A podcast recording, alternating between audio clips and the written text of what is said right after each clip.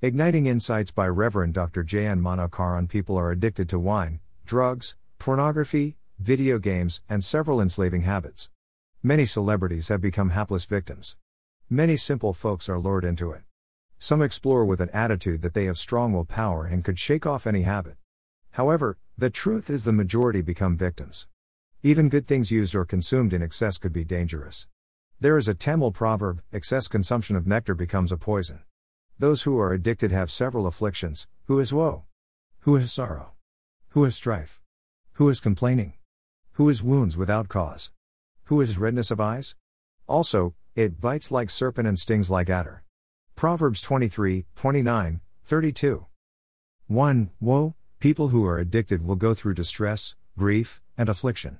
Family will be in distress. There are spouses who even commit suicide because of torture they face due to addiction of their partners. 2. Sorrow, this is because of loss, disappointment, and misfortune. What they earn, they spend it off in this addiction, resulting in loss. It is not a worthy investment in terms of money or time or energy. 3. Strife, addiction will lead to angry and bitter disagreements, arguments, and conflicts. With lack of focus on essentials, trivia becomes supreme that brings conflicts in home and workplace. 4. Complain, these people murmur or grumble about many things. They could never be satisfied or content, hence they keep on complaining. Addiction will demand more than being satisfied. Unsatiated drive will make the groan and moan. 5. Wounds, they experience wounds without cause.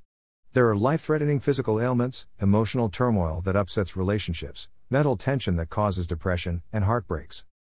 6. Red eyes, this indicates anger, distress, and physical ill health. This also creates loneliness, as friends leave them alone.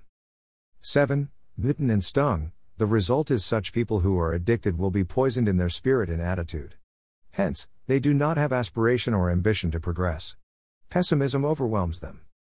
One who sins becomes slave of sin. John 8:34. Am I careful not to be addicted to evil?